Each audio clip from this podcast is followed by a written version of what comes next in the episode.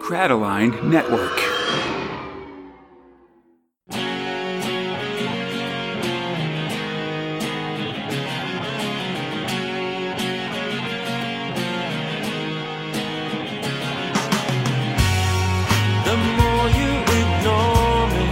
I am the law, and this is the 42nd episode of Big Bang One. My name is Conrad, alongside my friend Eli, and this is the podcast where two Americans patrol their way to the Judge Dredd magazine.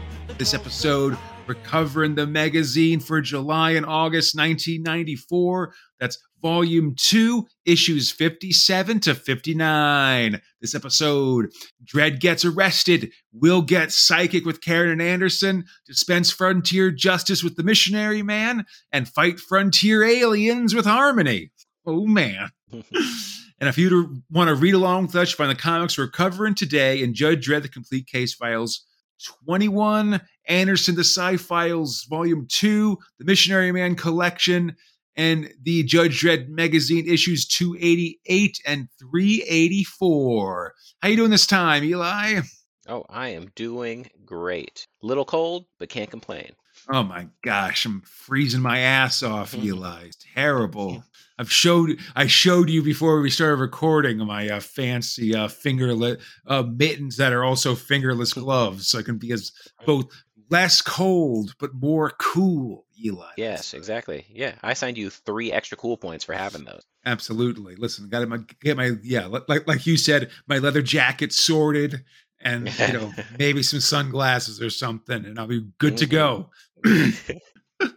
but anyway, speaking of someone else who's not having a cool day, Eli, or whatever, who's feeling the heat. Let's get started with story one Judge Dredd.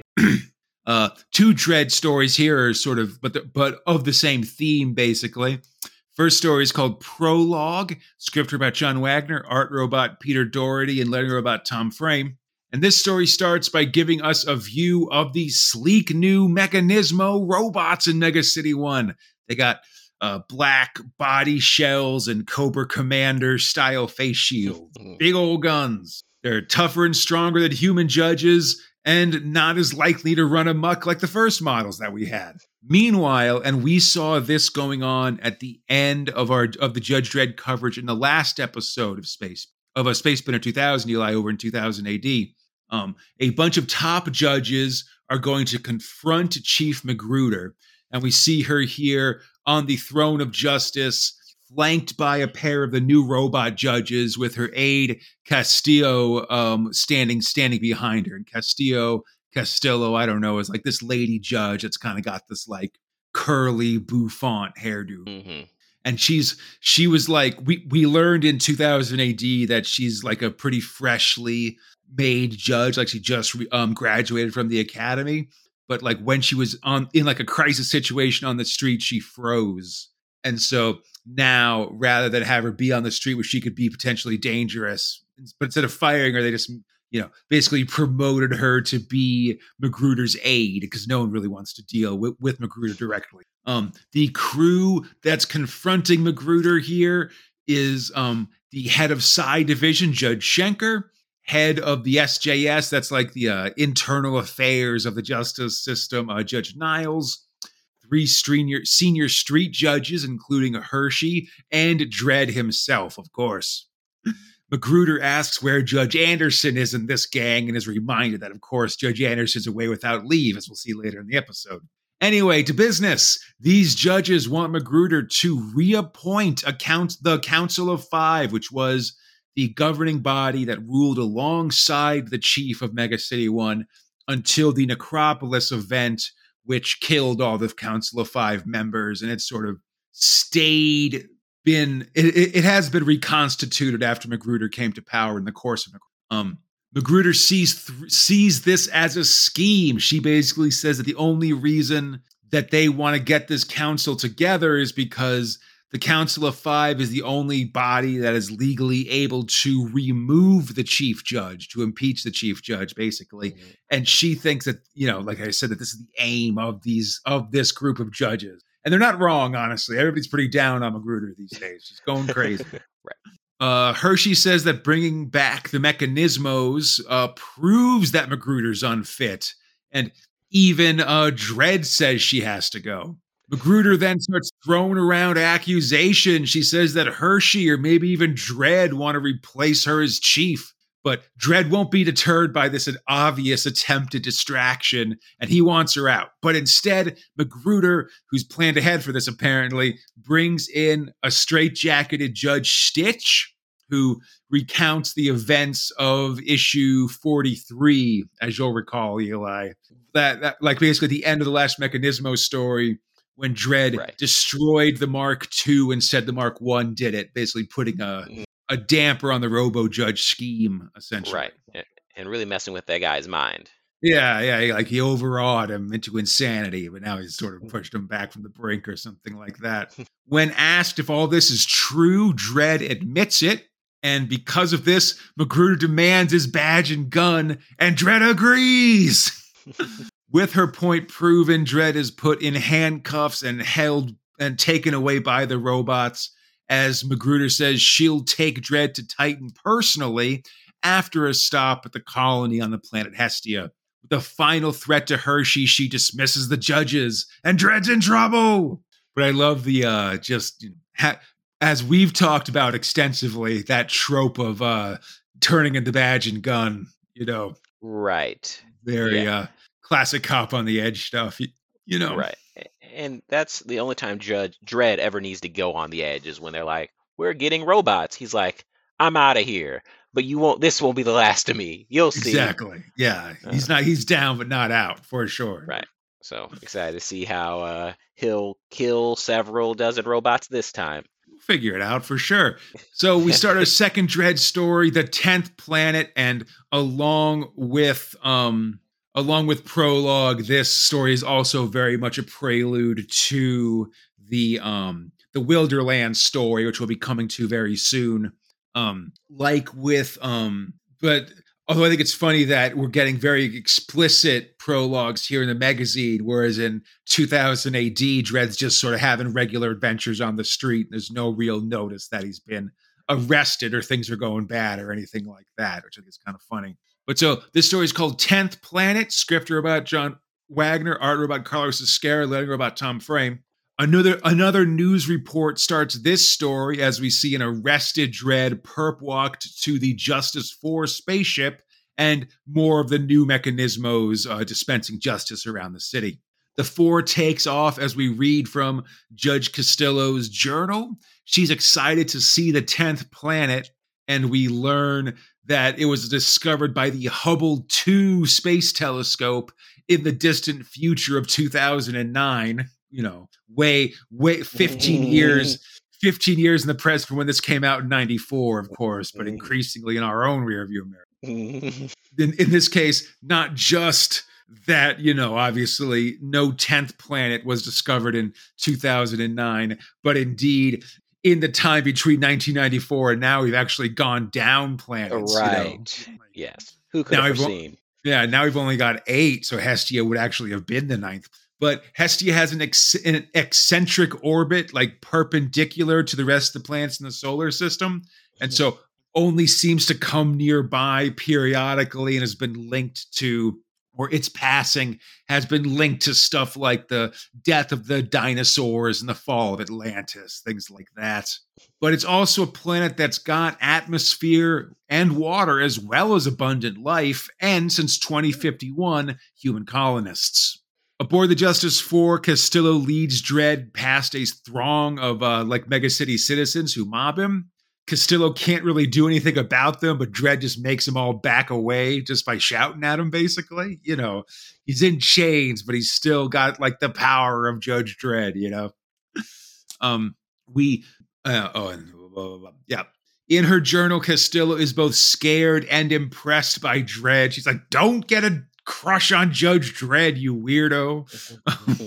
um, but um, sorry, yeah. Um, and in the end, she uh, she takes him to McGruder's cabin. There, the chief judge has a robo judge named Roosevelt uh, serve tea. She says she's given them names instead of numbers to be more like for public relations services, basically. and she lays out her offer. She doesn't want to send Dredd to Titan. And as she says this, she also shows that she's got this like party trick where she can, you know, throw a biscuit into the air and call it a bad guy. And one of the robot judges will shoot it with like a finger laser, basically. Like she's, you know, she can take guys down with them. But she says that the Mechanismo project was expensive and she hopes to sell them to the judges in other megacities. She questions Dredd's ethics about the robots, but he stands firm and says he'll never accept robot judges or now McGruder as chief judge. And, and she says that um, until she's out, you know, she she had been thinking of pardoning him, but for but now until she's uh, no longer chief judge, he'll never wear a badge again. And I'll mention that Dredd looks real naked without the badge on his chest and just sort of like this is weird. Yeah, weirdly they've let him keep like the shoulder eagle and stuff like that. Right. Yeah. I'm just thinking of it, it, yeah, in like the Stallone Dredd movie, he also gets, you know, defrocked, but they pull the shoulder pads off too. I'm just Mm, saying. Right. Yeah. Although those I- are the coolest part. You gotta Yeah. you gotta take those. Although I, I, guess they would they- take the helmet. Right? Yeah, Like, that, that's what I was about to say. Actually, presumably they're just letting them keep the rest of it, so they don't have to explain why they take the shoulder pads but not the helmet. you know, right. Okay. Fair. because it's sort of like better not better to not open the door. You know, they took the badge, but otherwise you can keep the rest of it. Um, frustrated, McGruder orders Dredd taken away, and in her journal, Castillo um, does mostly agree with what he said. You know, for the record. The Justice Four lands on Hestia, where McGruder meets the leaders of the colony and notes that they all have these like red, red or pink irises in their eyes. Anyway, can I interest you in some robo judges? So Castillo writes about the uh, about how the very planet of Hestia feels unwelcoming as we see the hard work the locals have had to do to colonize the planet, including the uh, massive amounts of pollution that it requires. Of course, humans, you know. Right. Suddenly, there's a firestorm on the horizon. The vehicle they're in has to drive away fast as lightning arcs to the ground, causing eruptions of liquid fire to come out of the earth. An alien pack beast is caught in the flames, Mm. and a man runs out to get some precious cargo from its back, but instead gets caught in the fire and instantly burns away in front of everybody else. Soon the fire seeps back into the soil, and Castillo notes that the pack beasts were unharmed, and it seems indeed most native species in Hestia are immune to all these flames. Plants too, Right. you know, just FYI. Stupid humans. Yeah, not not prepared for this stuff. Um, the colony is barely holding on. We learned because just because of these dangers, it's tough out there on on uh, alien worlds. At a big banquet, we learned that most of the planet's un- is unexplored. Like they had survey craft, but they broke down and weren't able to fix them. We also learned that there's a mysterious, like humanoid civilized race um, here, the No Men, possible ref- uh, remnants of an ancient alien civilization or something but they just ignore humans, it seems. They'll be visiting a Noman temple tomorrow as Castillo notices a servant at the dinner who's a fourth generation Hestian, seemingly by being born there better adapted to living on the planet, but also not interested in being part of daily life. And she's got like sort of red eyes and red hair and that kind of stuff Mhm. There's a little bit of discrepancy where the narration says that she's got the darkest red, like blood red eyes, but they're clearly Mhm. pink in the coloration. Right. But Mhm. you know, Right. these Not these things as red as happen. her shirt. Yeah, you know, that's how it goes sometimes. I mean, maybe it's relative, you know? Like, wow, that's so Mhm. red for hair, you know? and- Yeah, I used to go sort of, you know, you don't get those fi- the final script sometimes, maybe or something like that. You know, presumably this is all hand colored at this point, I, as I understand it, Yeah. as well. Yeah, it looks so- like it. harder to make those changes on the fly. Um, this girl, Phoenix, takes Castillo to see the body of a dead no man. The settlers killed him soon after they landed, as humans do again, and believe the colony was cursed because of it. And it's he's like a big purple dude with like a Mhm. you know lot of lot lot, lot, lot of bulbous stuff on the on his head and shit and that kind of stuff. Yeah, exactly. Yeah, it reminded me a lot of Thanos from uh Got a yeah, got a got a Thanos feel from uh, Mar- But yeah, from Marvel um, movies. Yeah. also a Easter Island head. Like he, he gives that Yeah. vibe too on his face structure. Absolutely, yeah, yeah. Which you know, not to get too far into it, but could be part of this uh the Mm, ancient yeah. ancient alien civilization stuff that we've been, Yes. you know, seeing a bit of in the course of our uh, magazine adventures. You know, Mm, um, the uh, yeah. It seems Phoenix can read minds a little bit, and that the No Men can speak without words to all animals. They're psychic bros as well. McGruder, meanwhile, is showing off the killing power of the robo judges, but the Hestians are mostly shocked by all this. They don't really have a lot of crime, what with just desperately trying to survive this inhospitable uh, wasteland and stuff like that. McGruder tries to pitch them as like um, also being good for like scouting duties and stuff, but they seem skeptical. McGruder drinks too much and has to be has to be carried to bed by one of the robots, and Castillo is embarrassed for herself and the city.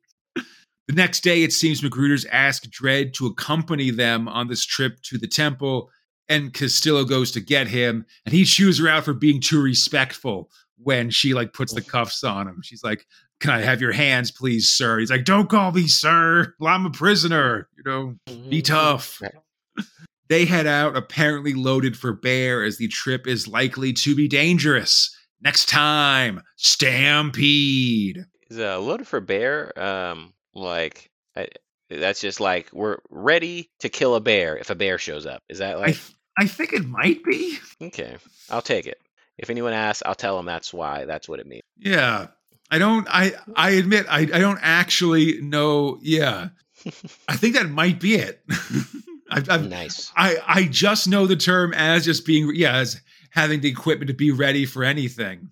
Right. It's um I apparently have this ability. If you say a saying at me, I can decode it having no context for what where its origin or where it came from. And I have like a 80 to 90% accuracy rate on like just no, I figured it out. This is what it means. Yeah.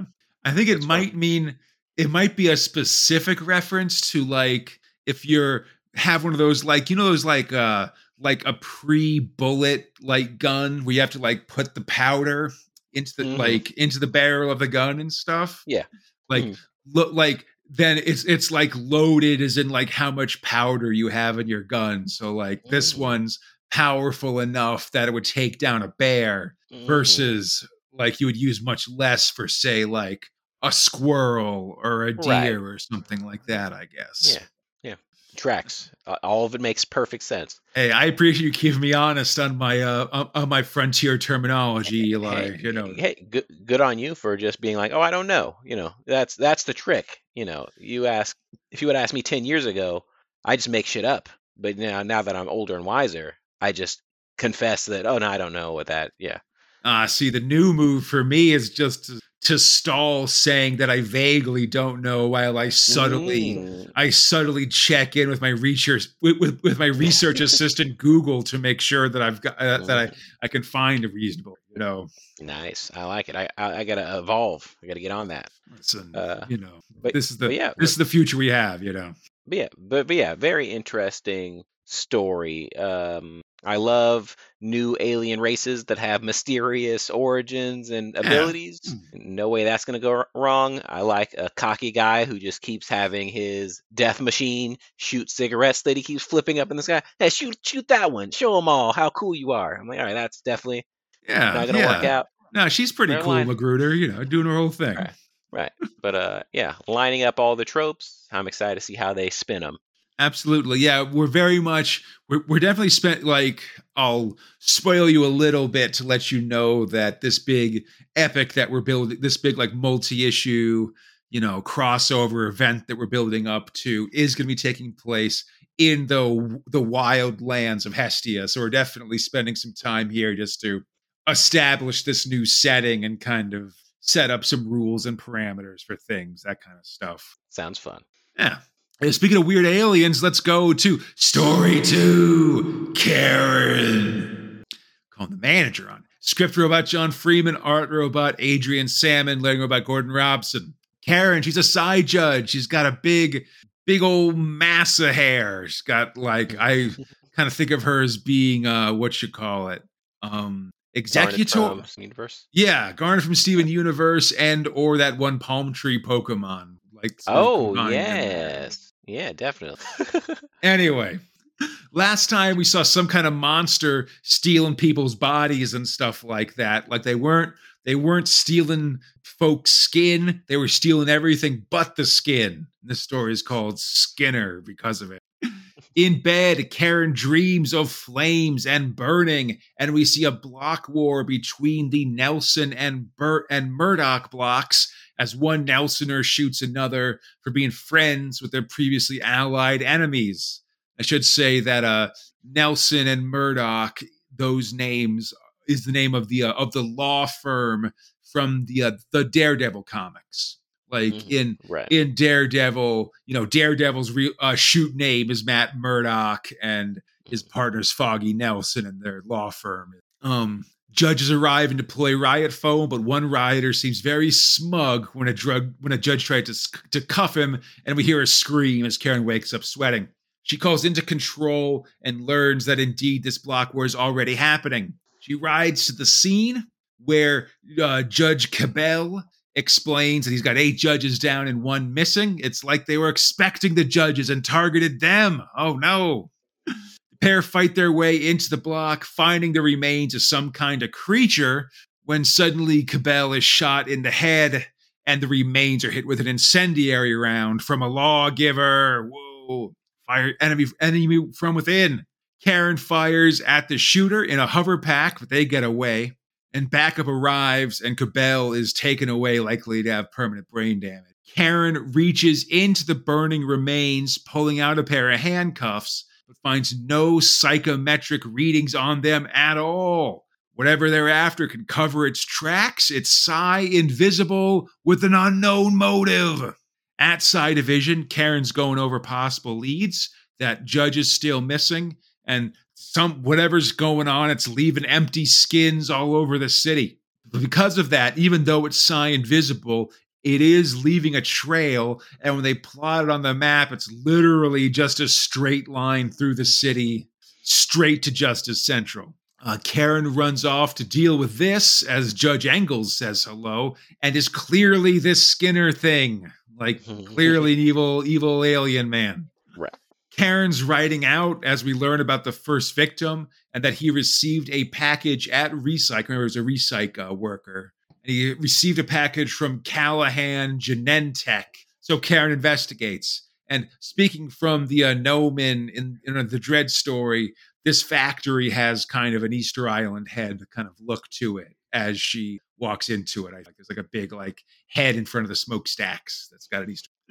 anyway, it seems they're doing testing here with talking monkeys, although as a terrible nerd, I've got to mention some continuity problems because um, there was a previous Dredd story where Dredd was visited by some talking animals, and because of that, got animal testing outlawed in Mega City 1. This shouldn't be happening in the first place, but whatever. Whatever.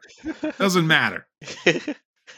there's too much mad scientist stuff that they need animal testing for to really make animal testing long term banned in Mega City One. Right. Yeah, I guess they could have overturned turned it later. You know, it's been. Yeah, you know, it was a long time and several apocalypses ago in Mega City One. Mm, so you know, mm, the paperwork was lost. Yeah, or just like again, like sort of getting back on our feet means we've got to loosen some restrictions or like that. You know. Right. Anyway, he in this here lab, Karyn starts asking questions, and all these the people who, and all the uh, lab guys freak out. There's three techs, and Karen kicks one in the junk while another just smushes the head of the third one, just like a guy with a with a with an orange making orange juice basically. Hmm. She she shoots that guy and then goes to interrogate the lone survivor but suddenly gets a psi flash and sees a judge at justice central doing evil stuff. This knocks her out and the surviving goon grabs her and puts a gun to her head. She's in trouble. But not that much trouble honestly. She's still a judge eli. Come on as she just sort of right uppercuts this goon and is able to size scan him and get the get the details. At the Grand Hall, the fake judge seems to be trying to get most of the judges out of the uh, building and seems to have designs on the chief judge. So, you know, we're in a weird continuity period where, you know, usually you can just say, oh, yeah, we're going to go talk to the chief judge because they're usually just in their office. But we're sort of in a weird spot now where it's not clear on if Dredd's arrested or not at this point, if there are robot judges, and if McGruder's on on planet or off um, as the stories. Anyway, in her scan, Karyn learns that these scientists created an intelligent bacteria that could take over the bodies of its victims and eventually uh, learn to read or uh, and eventually read and read and learn from their minds, from the minds of their victims. They built the bacteria to be the ultimate assassin, but then it died. Or so they thought, but it was like fake, faked its own death, and now it's escaped and will kill everyone in Mega City 1 and then the world. Karyn asks who the target is, but the man just says the target's all of us. And when he gets too close to the cage of the talking monkey, the primate snaps his neck. Ah, oh, for those drugged bananas, it's revenge. Karyn's worried, and then the TV turns on and a news channel blares. The judges have been taken over by an alien shape shifting invader. Trust no one. Ah, this is bad times indeed. Next time on Karyn, Halls of Terror. It's fun. It's it's also fun having um these different stories back to back because I get to see the attempt at cliffhanger. Like when it's like, mm-hmm. I got you. Now what's gonna happen? And then just that was some that was the end of someone's day. They were like, oh dang it, I gotta wait. And then like, yeah, uppercut. Yeah, we're. Well, it's not a problem for me. I'm like, yeah. It's, it's, it's I mean, it's yeah, it's why like I do like having our breaks in in in the middle of stories sometimes, just to actually let you be mm. able to feel some of that cliffhanger stuff. You know, mm. it's way different when you're reading these comics, you know, week to week or or even month to month, like in the modern magazine, where mm. you know if like when there's cliffhangers, it's like whoa, like that's scary, or that's like a you know this looks bad. Like you know I'll have to wait to see what happens. You know, right. Uh, but, yeah, I remember it, it, reminds me of how Netflix is kind of uh, solidified the binge model of content, mm-hmm. where it's like everything just kind of rolls into another one really quickly. Uh, yeah, it makes yeah. those. It, it it definitely makes those cliffhangers have, or the need to have those cliffhangers way less. Mm-hmm. I feel like right. sometimes sometimes Netflix shows actually are like an anti cliffhanger. They just kind of like blend mm. from one to the next, sort of. right. Yeah, yeah. Some of them, I'm like, this. I think this is supposed to be a movie. I don't think they actually yeah. timed it to like end here. They were like, scene change, ah, roll credits. All right, back to it. We're back. It reminds me of a point in my life when um sometimes I'd watch like I'd watch these like uh real world marathons on MTV, mm. you know, and mm. sometimes and they do like a like a six or eight hour block of that show, and they mm. wouldn't have like end credits or mm. like start of new episode things or something like mm. that. Uh-huh. And I do it while I was like painting my Warhammer guys or something, just to kind of have uh-huh. background noise or, or, or whatever. Mm. And I just I'd look up and it'd be like four hours later, just because like not having not having those like milestones of like you know here's the show mm-hmm. ending here's the show starting that kind of thing mm-hmm. just blended right, right. into blended in together when i was focused on something right. else it's just life now yeah this is oh, just a no. state of being yeah no good uh, but no also aside from that really yeah, liking the please. story there being a there being um i like the contrast i like the art style but i also yeah. like how the story's kind of building on some things I it's almost like I just see tropes now. Like every time anything mm-hmm. happens, it's not like, oh, interesting. It's like, okay, here's this trope. We're gonna use this one for this this uh story. And yeah. like, okay, what are you gonna do with that trope, uh, writer? Oh well, what I'm going to do is go flip it this way, and I'm like, oh, interesting. yeah, I think uh, if, if, if that helps you organize things, that's a fine way to look at stuff. You know, I think it's yeah, you know, that can go too far. I think where you kind of get into like, you know, oh, I've identified these three tropes, and that's how mm-hmm. this is how it'll work. You know, sort of mm-hmm. right. Especially yeah. when you're and, looking for it to be subverted as opposed. To Right. Yeah, and it's it's definitely a slippery slope. You got to watch. You got to watch where you're going with it. But uh, now I've been finding it um, interesting because it hasn't been there's been some stories that have disappointed me like they do the mm-hmm. trope and then they don't do anything or they just do something stupid and uh, but sure. a lot of them they're like hey here's this thing.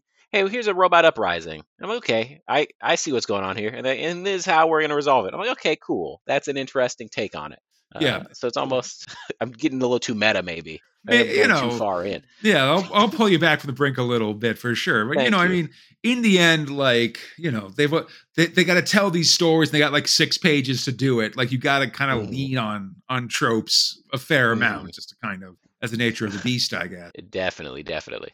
I also I I really agree with you with the contrast. I think this story looks really unique, just with all of Mhm. these like you know big thick lines and just a lot of black. You know, like there's no like medium grays or light light Mhm. colors. It's just black and white, and just very Mhm. all lines are very sharp and very like distinct between those those and stuff like Mhm. that.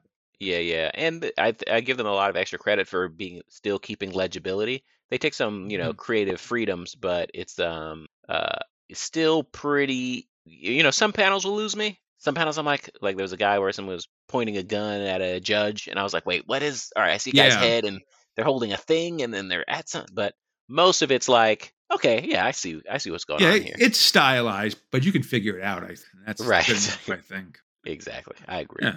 So that takes us to story three Missionary Man. Uh, script by Gordon Rennie, art robot Gary Marshall, and Sean Longcroft, letting robot Steve Potter. Last time we followed Preacher Cain, the missionary man, and his deputy, Resurrection Jones, to the haunted town of Rainbow's Edge, or Rainbow's End, I should say.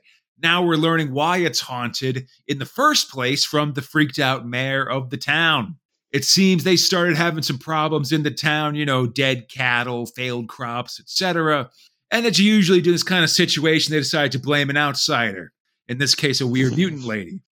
So the town's fathers decided to, I guess, do what comes natural, which is put on some goddamn KKK hoods and burn her house down, then murder her. Like, yeah, you know, frontier you justice, I guess. Yeah, I don't know. Not where I'd go, but I'm also not not not a small town mayor slash sheriff, I guess. Uh, you're very open-minded, Conrad, and that's what I appreciate about you. Like, hey, that's not how I'd go about it, but hey, you guys do whatever sparks joy. Nah, I, actually, I'm going to push back on you and say that while I'm trying to be polite, I don't think this is a good a, a good mode of action for the record. You know, Right. I don't wanna- in, case, people are taking notes, right? Don't recommend. I want I want to be clear that if your plan involves involves putting on a KKK hood, then You're probably already I'm not messing in, it up. I'm not into your plan. That's not cool. You know, right, I just want to make that very clear. right. um, so bad times and worse times is all the problems of the town got worse, and now all, and now those problems also include those involved in the attack being gruesomely murdered. We see the town priest drowned in a bloody holy water font, his hands nailed to the side of it, which is kind of cool actually if you're Mhm, doing right. priest killing, I guess. Um, the mayor asks Cain to help him, but Cain just says that a man reaps what he sows and put a puts a pistol and some bullets on the table and walks off. Like, you know how to fix this, buddy. Trigger warning indeed. Jesus Christ. He heads out to deal with some business, telling the mayor he expects they won't meet again. Ooh. Outside the town hall, Cain tells Joe to get a lantern and some shovels, and they go to the mutant woman's house and dig up her mutilated body, then carry her to the town cemetery where a crowd of townsfolk is waiting from him. Cain wants to give the woman a Christian burial, the town folks think she's a murderer and a witch and not fit for such a thing. Resurrection Joe hits the leader of these town folks with a shovel and shames them for their actions, not just scapegoating the woman, but standing by and letting her be killed. Preacher Cain says her vengeance ends tonight, but his is just beginning, and that you got till sunup to get out of town. Once the once the burying is done, Cain and Joe head down to the town and pour gasoline all over the place, throw some Molotov cocktails, do that thing where you like throw your cigar into the gas and it all lights up and does all that kind of stuff, generally destroying the town. Mhm. This woman was probably like a latent psyker or something like that, like some inbuilt psych abilities that, you know, when she died violently were brought to the fore. But in the end, she's just a victim of the evil that men do. Preacher Cain got some revenge for her. Oh yeah. How sweet. That's that's a nice bite-sized story. It actually reminds me a lot of um have you seen Castlevania, the uh, Netflix uh, show? Mm-mm. It's pretty good. It's um they have uh the reason Dracula decides war on humanity is because they burned his uh, wife at the stake for being a witch when she was just trying to make medicine, and they were like, ah, clearly, uh, Ah. okay. But he did that thing. He showed up as a giant flaming head and was like, "You guys just killed my wife. You have one year to get your shit together, or else I'm killing all of you." nice. Uh, they messed up though because it was a a year from that day. They celebrated. Hey, look, we're all still here. That Dracula said he's going to kill us all. but look at us Oh. now. And it was then the yeah, then next he killed. day. Ah, yeah. Yeah. Uh, and that was like on the day they just were stupid. They were like, he said we'd be dead in a year. Look at us now. And then he just showed up like, yeah, this is the day. What you guys are celebrating? I got to kill you guys extra hard now. Yeah, Uh, that's amazing. uh, Appreciate the punctuality of, of, of Dracula. Right. exactly. He's a nothing nobleman. else. You know, he's he's, He's he's honorable. Yeah, so he's, he's got the punctuality for sure. So next uh, missionary man story, uh, Sean Longcroft takes over on art as a storm blows in over the cursed earth, and Cain and Joe arrive at a small homestead on the wastes where a mother's tucking her kids in for into bed at night. One kid's got a giant Ernie. Uh, Right, I was stuffed gonna animal, say- which I appreciate. I was like, is Conrad gonna not mention the stuff that he's got to? Okay, got it. Come on, you got that big Ernie, big Ern, living it up. The pair arrive on her doorstep as she gets her rifle, but when she sees it's Cain, it's it's Resurrection Joe with uh, Preacher Cain, and Cain's been shot a couple times. She lets them in. Apparently, they were bushwhacked by some bandits they were going after, and now they're on the run because the bushwhackers are on their tail. As we see four riders coming out of the lightning. The woman isn't phased though and tell her kids to get up to hide upstairs as she readies her gun again. Joe explains that they're up against Halloween Jack and the trick or treat gang. As upstairs, the kids think they're safe, but then a goddamn dude with a big knife and a jack o' lantern for a head appears in their window. Oh no. Joe and the woman burst in as the kids scream, but we see one of the kids being held hostage and two more come bursting in. They shoot uh, Resurrection Joe once and look like they're going to finish the job on Preacher Cain, but he's gone missing. They see a trail of blood leading away. Note that the lawman didn't take his gun belt, so Jack sends his goons to finish off Cain, and he'll stay behind to do uh, weird things to Joe and the family. or so he thinks. right.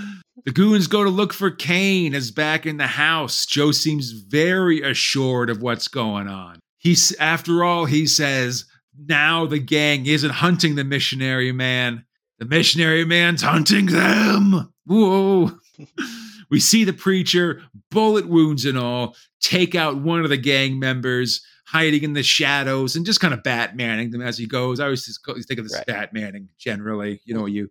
Def- Definitely. you know, from the shadows, pick off a bunch of goons one by one. You know, it's when mm-hmm. When those all those Arkham games are at their best is when you're doing that. You know, Right. And then the there's two of them there, and then they say say something to the guy behind him, and then he's not there anymore. They look back, and oh no! And then then somehow Batman's on the other side of the room in the shadow. yeah. yeah. It's, absolutely.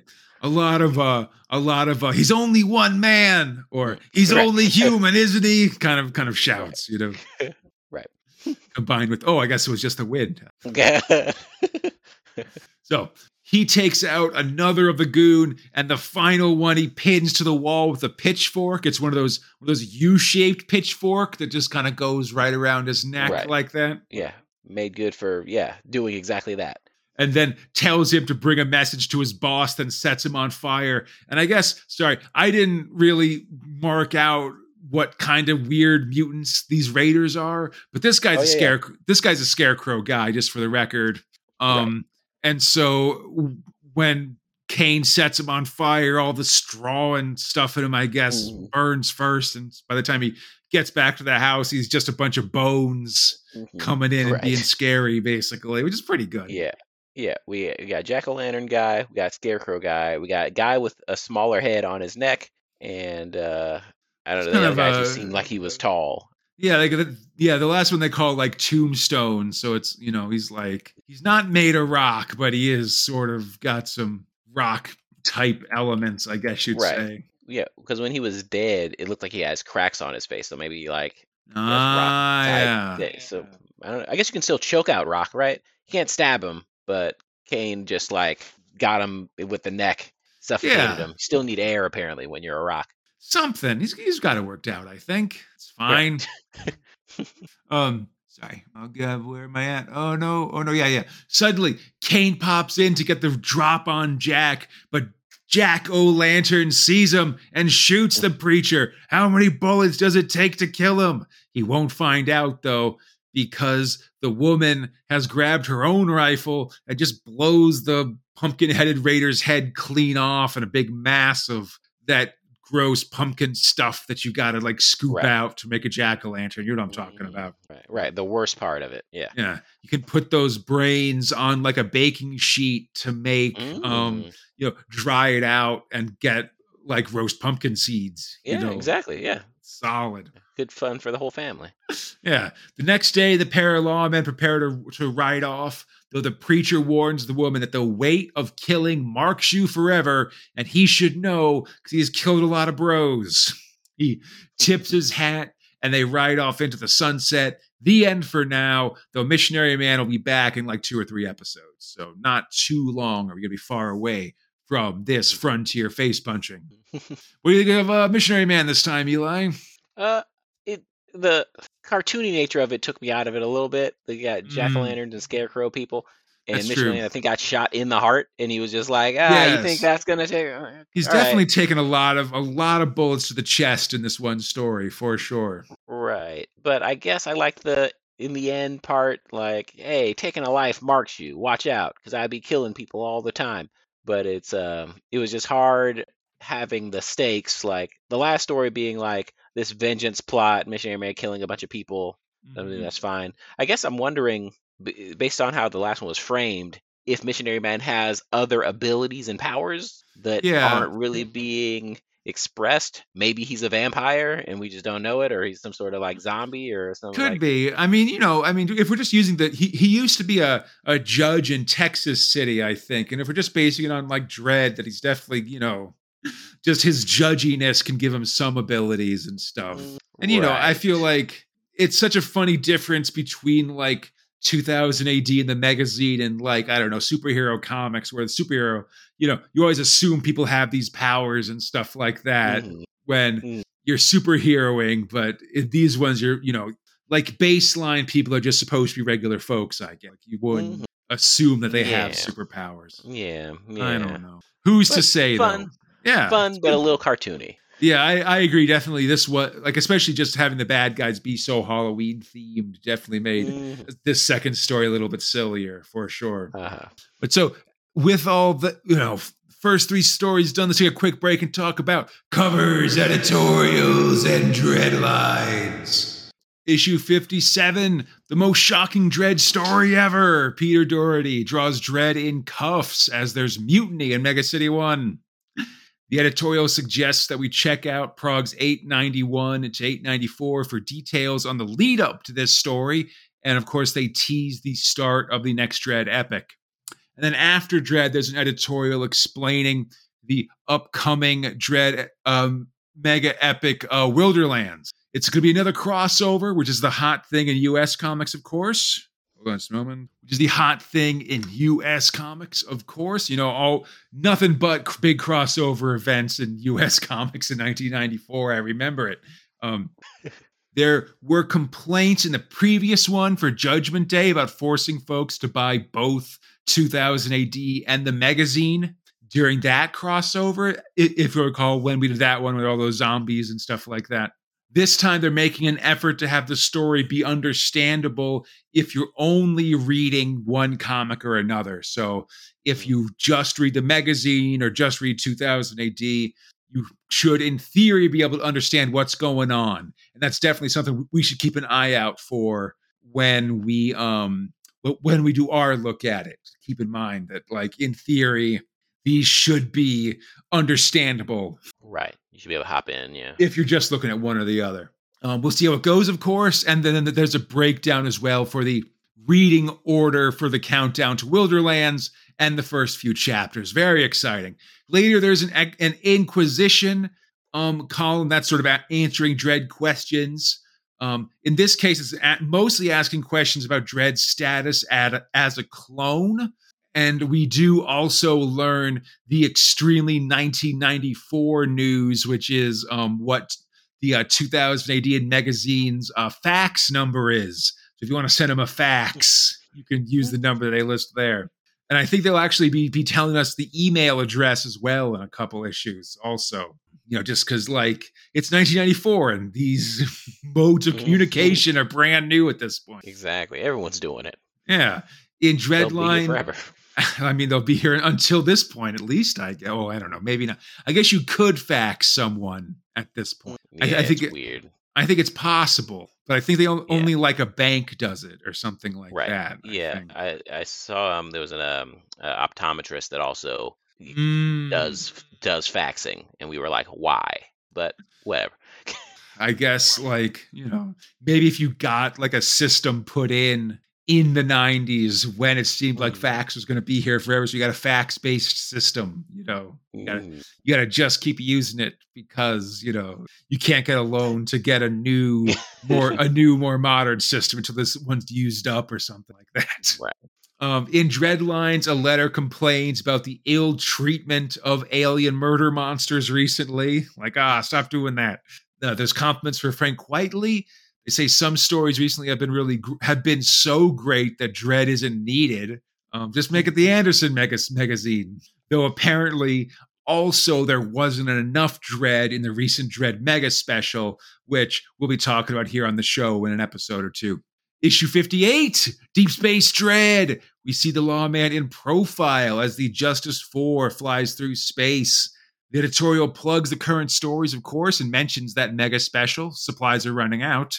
Um, and um, it seems also that the mega special had a bunch of like phone lines to call in and vote for your favorite story, which seems like it's like a, a 900, like presumably all the numbers are, are UK versions of, of like 900 numbers. So, you know, it's like, uh, if you like this story, dial this number and register that you liked it. And like, you know, each call costs like 50 pence a minute or something like that, you know, some scam here. I see through that. but it seems that the story Culling Crew, which is a Dave Stone, Steve Sampson drawn uh, Britsit crime caper, that came in first with 38% of votes, while the Judge Karyn story was dead last with like 4% of votes. Oh no. The Inquisition asks about Dredd's face and how come the helmet stays on. And the basic answer is that, like, listen, who knows in 122 years what advances in helmet technology will have? Maybe like vacuum seals onto them or something. Yeah, just right onto the skull almost. Just yeah and then they they talk about the usual stuff with Dredd's face. You know, we you we learned ve- we learned very early on, like in issue six of 2000 AD or something, that actually Dredd's face is hor- is so horribly scarred that if you saw it, you'd get sick from it. Basically, like right. a bunch of a bunch of hardened street toughs saw Dredd's face, and their response was, "Oh God, he's so ugly! Just kill him and put him out of his misery." You know, right. And then also, we have seen Dred without his helmet a couple times. Like several times he's had like plastic surgery or something done. So he's had like a false face that he's used mm. to go undercover, basically. Right. And then there was the dead man story, which was yeah. based which was when Dredd, you know, had all his skin burnt off by lava. And we saw his face mm. all the time there, you know. Just right. I mean, I mean, we saw the part of his body where his face would be, but yeah. honestly, the face is actually a pretty like the skin of the face is an important part of the face, actually, in terms of identifying yeah. people, stuff like that. That's a good point. Yeah.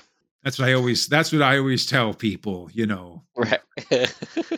your right. skin I don't like see. I like seeing the skin on your face. That's what I like. Right. Exactly. When you're like, "Hey, nice to see you," like eh, caveat, with the skin on your face. I you would know, not like. Yeah, Eli, I can say emphatically, I would not like to see your face without any skin on it. All right, Right. that's that's how That's much I care about you. Yeah. I, I appreciate it. Dreadline seems to alternate between praise and dislike for Mick McMahon's Howler story that we saw recently. Most of the letters are generally pretty positive, and I appreciate one of them having basically some capsule reviews of all the Dredd novels to this point. Goddamn Dredd novels, they haunt me. Issue 59, twice the size. Ooh, it's a pun, although it's a normal sized issue. And also, this Mhm. is kind of lazy because it's just kind of a close up of an eye, like sort of colored red and black, basically. Like this was, Yeah. this is as much work as the work I do to make the covers for the podcast, which is not a lot of work generally. Um, the editorial also plugs the stories and mentions that there's 10 new Dredd novels to be won. And I appreciate the verbiage on the cover where it said that uh, 12 new Dredd novels must be won. There's no other option. Someone's going to win them. Mid issue, there's an excerpt from that Dredd novel. It's called The Hundredfold Problem. And it seems like it's a very weird story where there's a sexy Amazon lady and Dredd's been split into a hundred different bodies that each are like 1% of Dredd. And like the excerpt seems to be from the middle, like from towards the end of the story where there's a 97% Dredd hunting down or a, a 93% Dredd hunting down a 7% Dredd. And it's it's mm. weird. I don't know. Like mm. I don't get it, I mm. guess. The Inquisition asks the hard questions. This one about the one-off character of Vienna Dredd, Judge Dredd's niece, presumably the daughter of his brother Rico, who's like oh, evil right, right. and stuff like I that. remember that. So she was last seen in 1979, but later that year we would meet Re or no, sorry. A few years ago we had met Rico and Rico had been in jail for like 20 years. So the question is, how can Rico be in jail for like 20 mm-hmm. years but have like a daughter that's like a kid? Like right.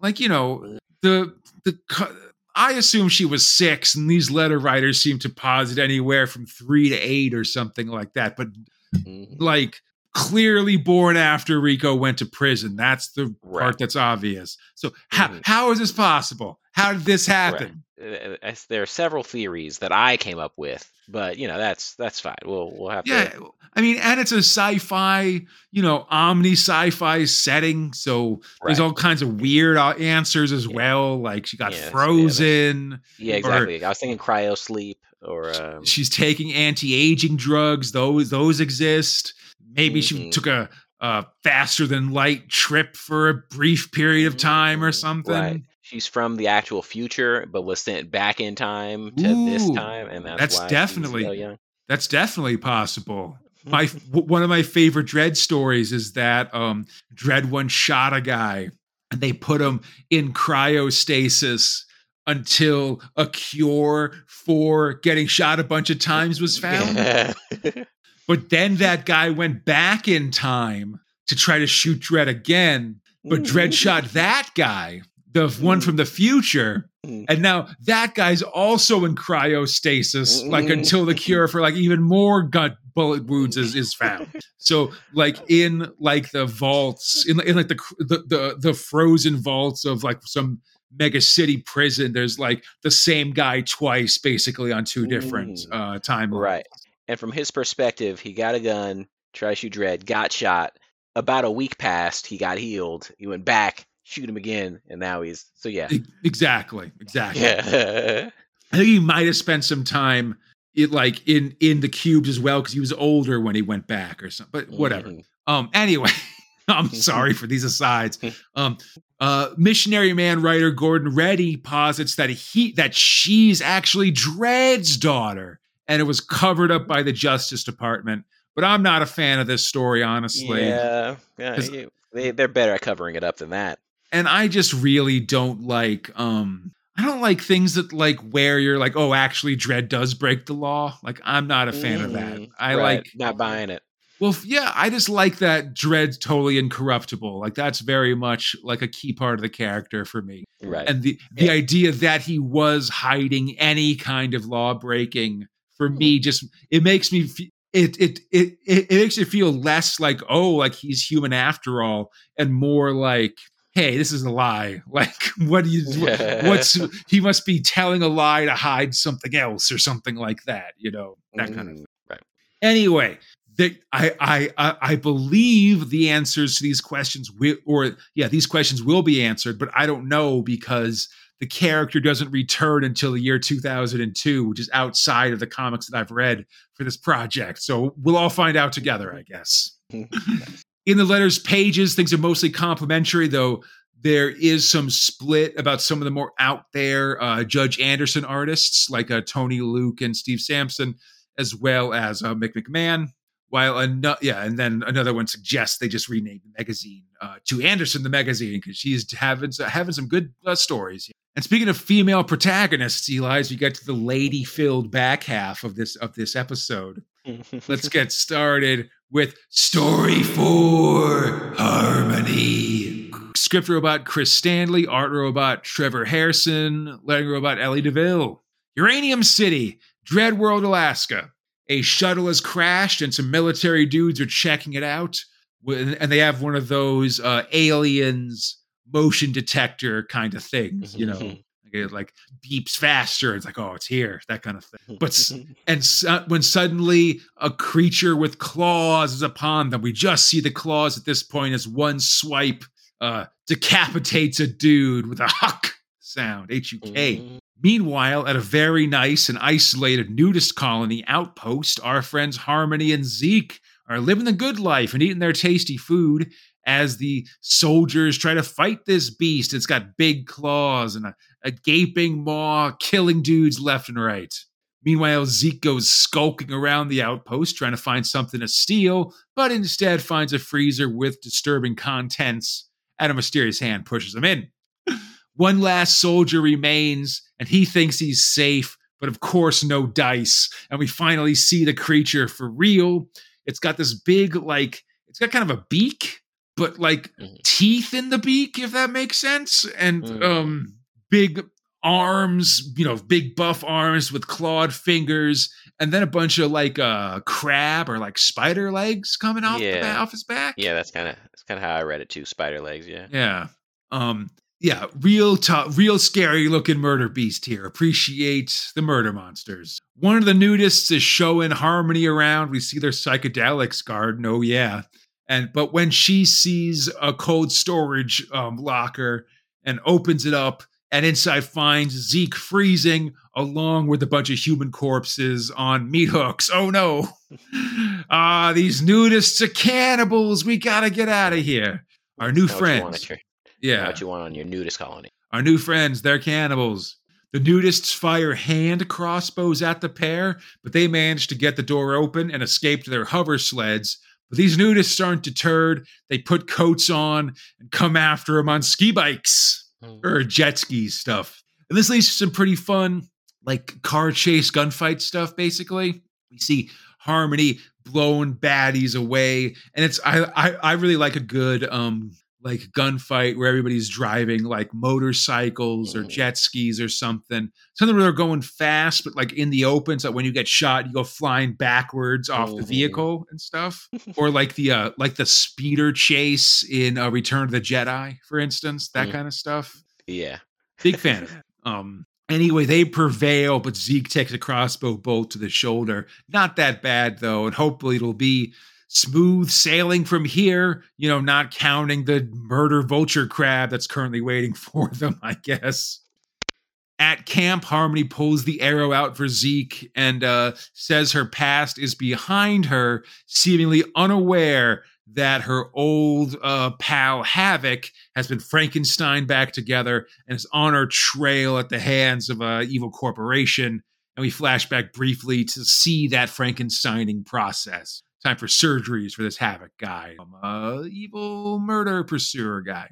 The next day, Zeke is prepping the sled when he's menaced by a snow jaguar, but Har- Harmony just kind of casually pops out of their tent and shoots it. It's like, ah, give some of the meat to our sled dogs and cook the rest. We got to get going. Right. Elsewhere, Havoc is meeting the nudists who give them the information and follow Harmony. And in the past, we see him agreeing to take Harmony out after he's been rebuilt. He doesn't even need a bribe, it would be his pleasure. Harmony and Zeke arrive at the crash site and find it a horror of death and wreckage. No, they, they thought that the vehicle might have had diamonds in it, but no dice, just death.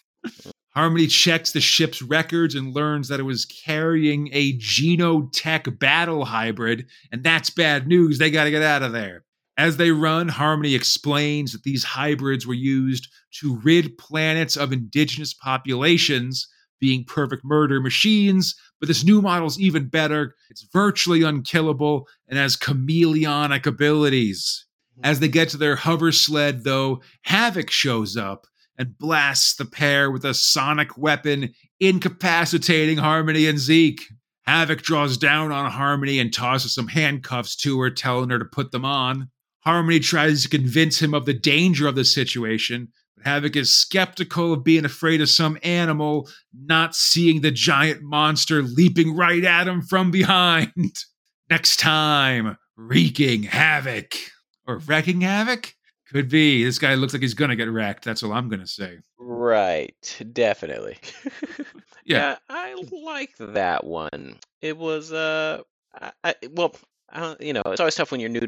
They try to kill you, and they, you know, they just get on a bunch of clothes and get on their hover bikes, and you're like, Mhm. come on, yeah, what, what, guys, you should just be trying to strangle me naked. That's that's your thing. You're just Or at least they should have all that out. Yeah, or at least they should have vehicles that allow them to be naked as they drive them around. Exactly. Even they even get faster the more naked you are, you know, or whatever. Ooh, yeah. Yeah. I Skin that- contact, I guess. Right. uh, but yeah, all right, it's fine. I would just love to not have one nudist colony that isn't a murder, like you know, cannibalistic murder cult. You know that. It's true. I've definitely, Too much s- to I, I know I've definitely seen several uh, nudist colonies in the pages of 2000 AD in the magazine that have been specifically cannibalistic based. I mean, one, Mm. at least in one of them, they didn't know that they were going to be used for meat. It was like Mm, there were like a bunch of trap doors, basically, that were just sort of dropping people in to be processed. right. But no, uh, cool fights, cool speed. I, I do like all the action. Uh, and yeah, now I want to see what they're gonna do about this giant uh murder monster. That's Yeah. gonna be uh Yeah, I'm okay with Harmony. I think that it's got a ve- it's very kind of lightweight action story, you know? Like there's not a lot. You don't really got to think about it too much, you know. Yeah.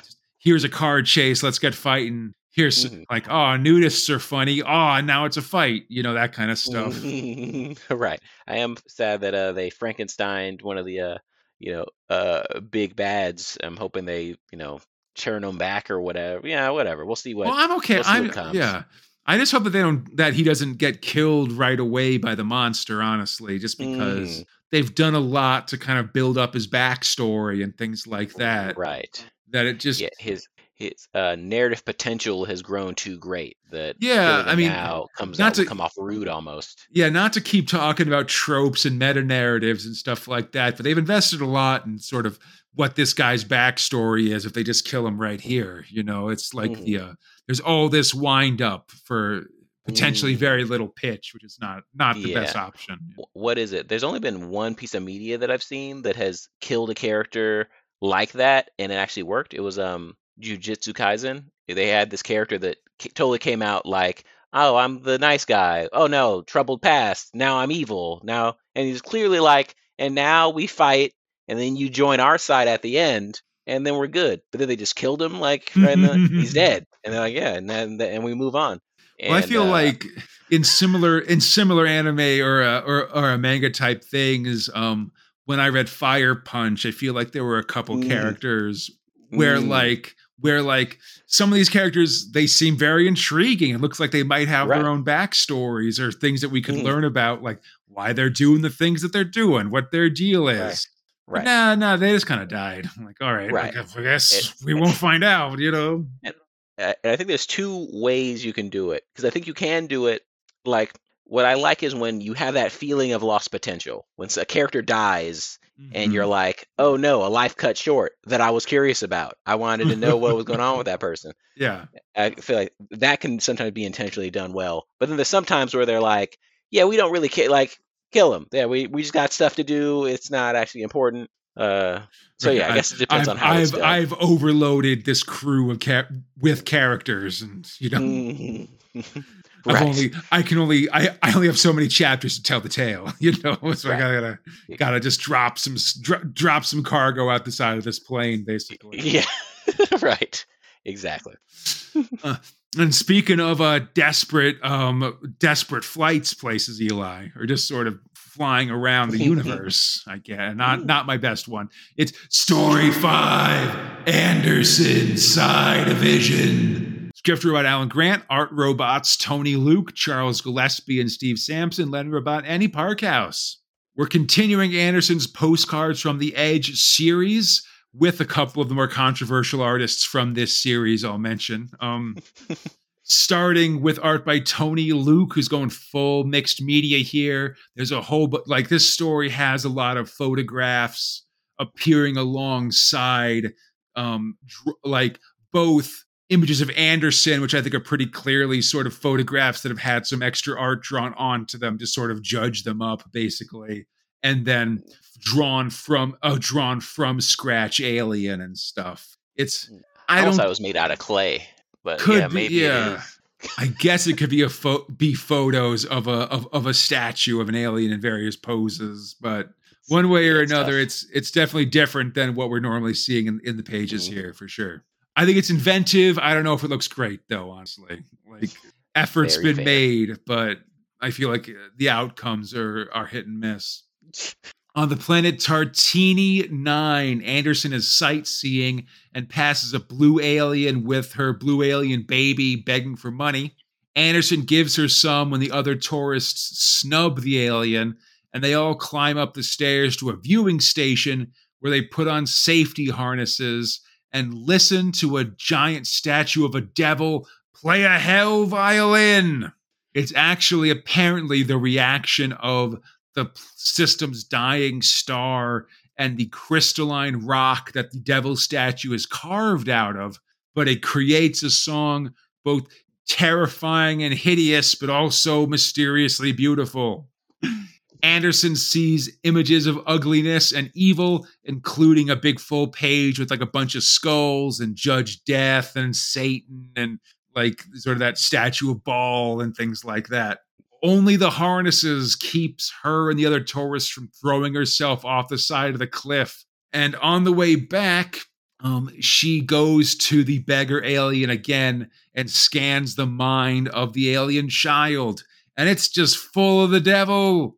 You know, constantly hearing the sounds of this um, performance has destroyed the, the kid's brain. Anderson's able to fix it, but the blue folks have to leave. These guys have to leave this. Like, this kid's got to get out of here for because if they don't, then it'll happen again and be worse. But they're poor, and of course, you know, begging out in front of where the tourists show up here is the, is the prime spot to get money, basically. They can't leave. So instead, Anderson gives them all of her money and possessions, including a first class ticket off world.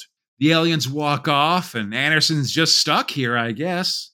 But hey, if she's traveling to find herself, maybe being unpredictable and getting stuck in some weird planet with the big devil statues, the best way to do that. Yeah, such weird feelings about my desire that blue alien baby again. Because I Hmm. part of me doesn't want to ever see it again.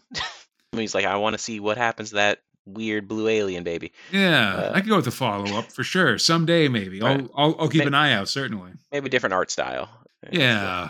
Well, I feel like we, yeah, because we definitely see the difference as we switch to our next story here. Uh, Charles Gillespie takes over on art, and things are a little bit more conventionally drawn, I guess. Uh, and Gillespie, I should say, previously did the uh, the pro wrestling planet story um, that we Mm. talked about in, in this series. So, stuck on the planet Tartini, Anderson is sitting under a tree contemplating the universe.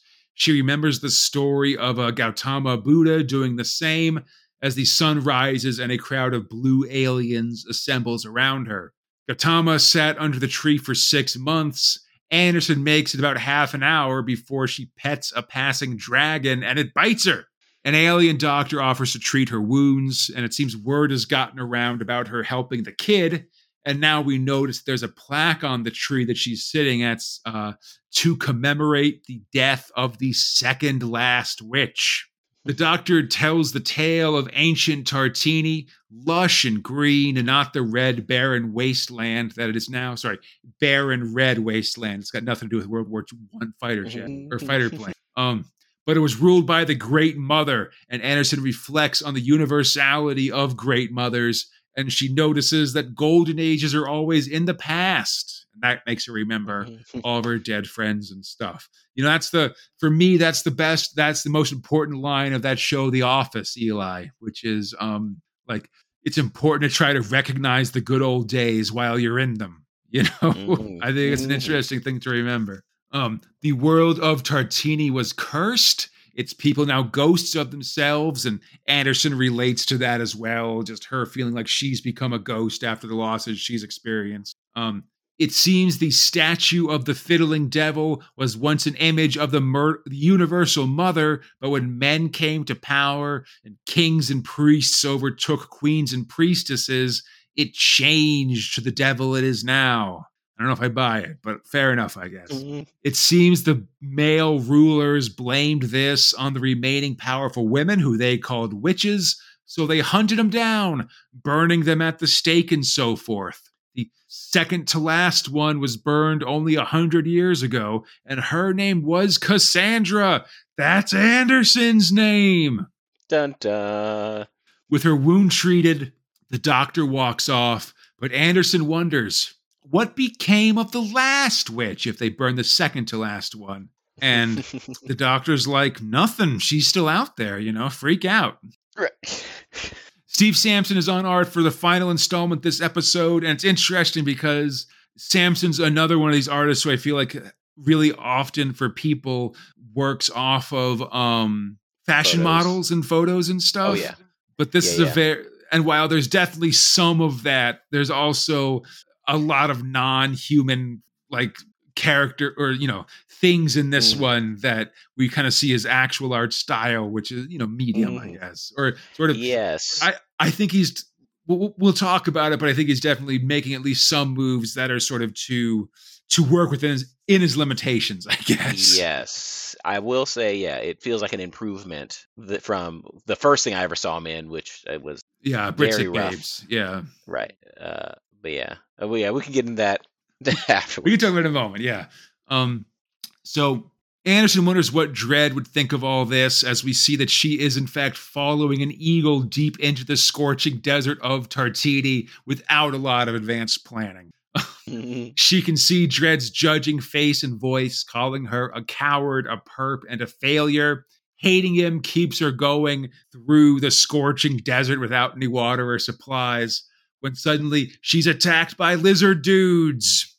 Uh, luckily, she remembers her training, bashing the teeth out, bashing teeth and kicking groins of her assailants. But in the end, she seems to be overwhelmed until a pack of black wolves arrives and attacks the lizard men. They kill these reptile dudes and surround Anderson, who is nervous, of course. Staring down the red eyes and bloody teeth of the wolf pack, Anderson is sad, like, what a waste of a life. Then she starts to laugh, remembering the old line dying's no big thing. And I couldn't find this exact line, but I think it might be like, uh, dying isn't hard, living is, you know? Mm, that's Um, from Twilight, I think. Yeah, something. No. I don't think so. Actually, I don't know if there's a lot of Yeah. quotables from Twilight. I, I, I Right, right. um, but that makes her laugh, and as she laughs at the wolves, she then uh, howls at it as well. I Just at the absurdity of it all. And the Started wolf, a group howl. yeah, the wolf seems into this and licks her chin, so good times. Mm. And then suddenly, a lady with black hair and a big boob tattoo in her underwear and a big fur cloak arrives and Right. leads Anderson someplace. I'll mention this Right. story was called like The Woman Who Walks with Wolves. That's sort of the subheading uh, title of this story. But anyway, next time on Anderson, if all the worlds dot dot dot. it's funny how interested I am in this one. Like, uh, I think it's well, I'm a big fan of just uh making a big black thing, like these wolves, how they're drawn. Mhm. It's like you just draw it, then you fill it with black, and then you don't need to do any of the details. It's Yeah, you put some put some red eyes on there. Bob's your uncle. Right. You're you're Right. good to go.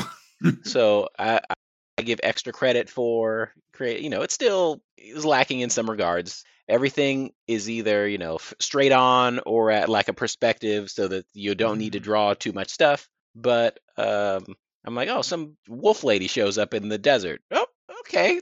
Oh, Not Yeah. enough that I dislike it. just let's see what you do with it. Um, fine. I mean, yeah.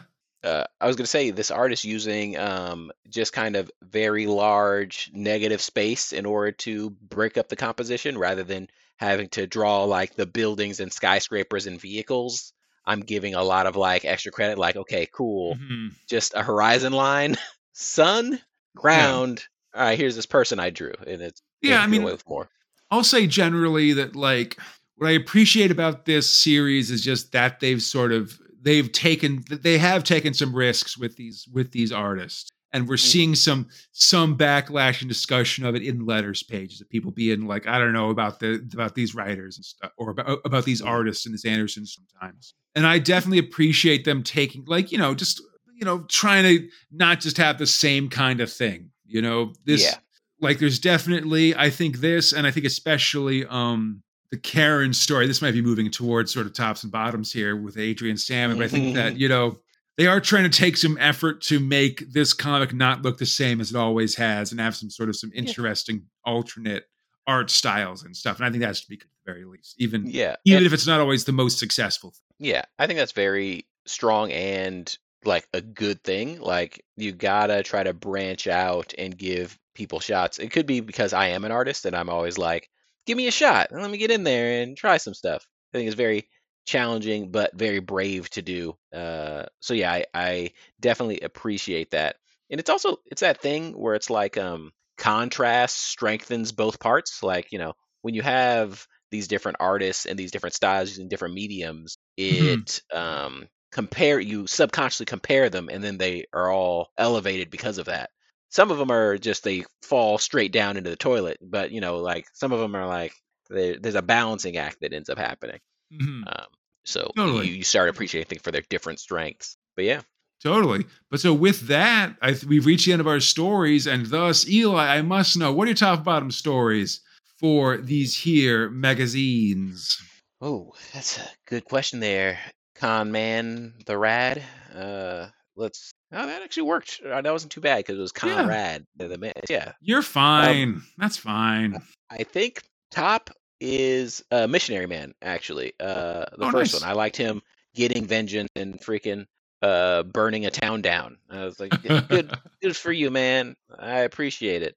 I thought it was gonna be Gizmo stuff because I really like it, but they're not getting anything interesting quite yet. It's just like, and Dredd, give me your badge and shoot this cigar. I'm like, okay, so they're still setting up. I'm gonna wait to see how that shakes out. Um, but yeah, uh, and then my bottom would be Missionary Man.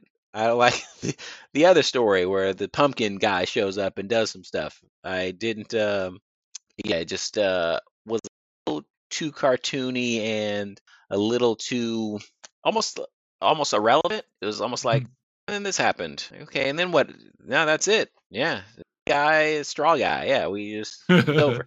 Uh, eh, some that were similar levels of relevant, they at least had a bit cooler action, a little bit more going on. Mhm. Um, but that one was kind of just like, yeah, just a little too light.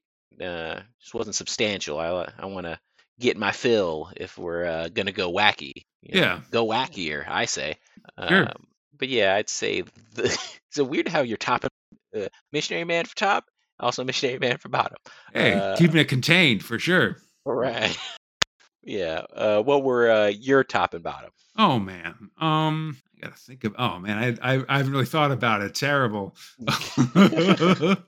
Try to catch you off guard. That's I know it comes out of nowhere. I might I might put Missionary Man in my bottom as as my bottom story as well. Um, it was okay, although like yeah, I I agree that um having these really on the nose Halloween themed uh bad guys is a little out of left field. Like to the point I I, I had to double check if this was an October comic. Like is it just Halloween?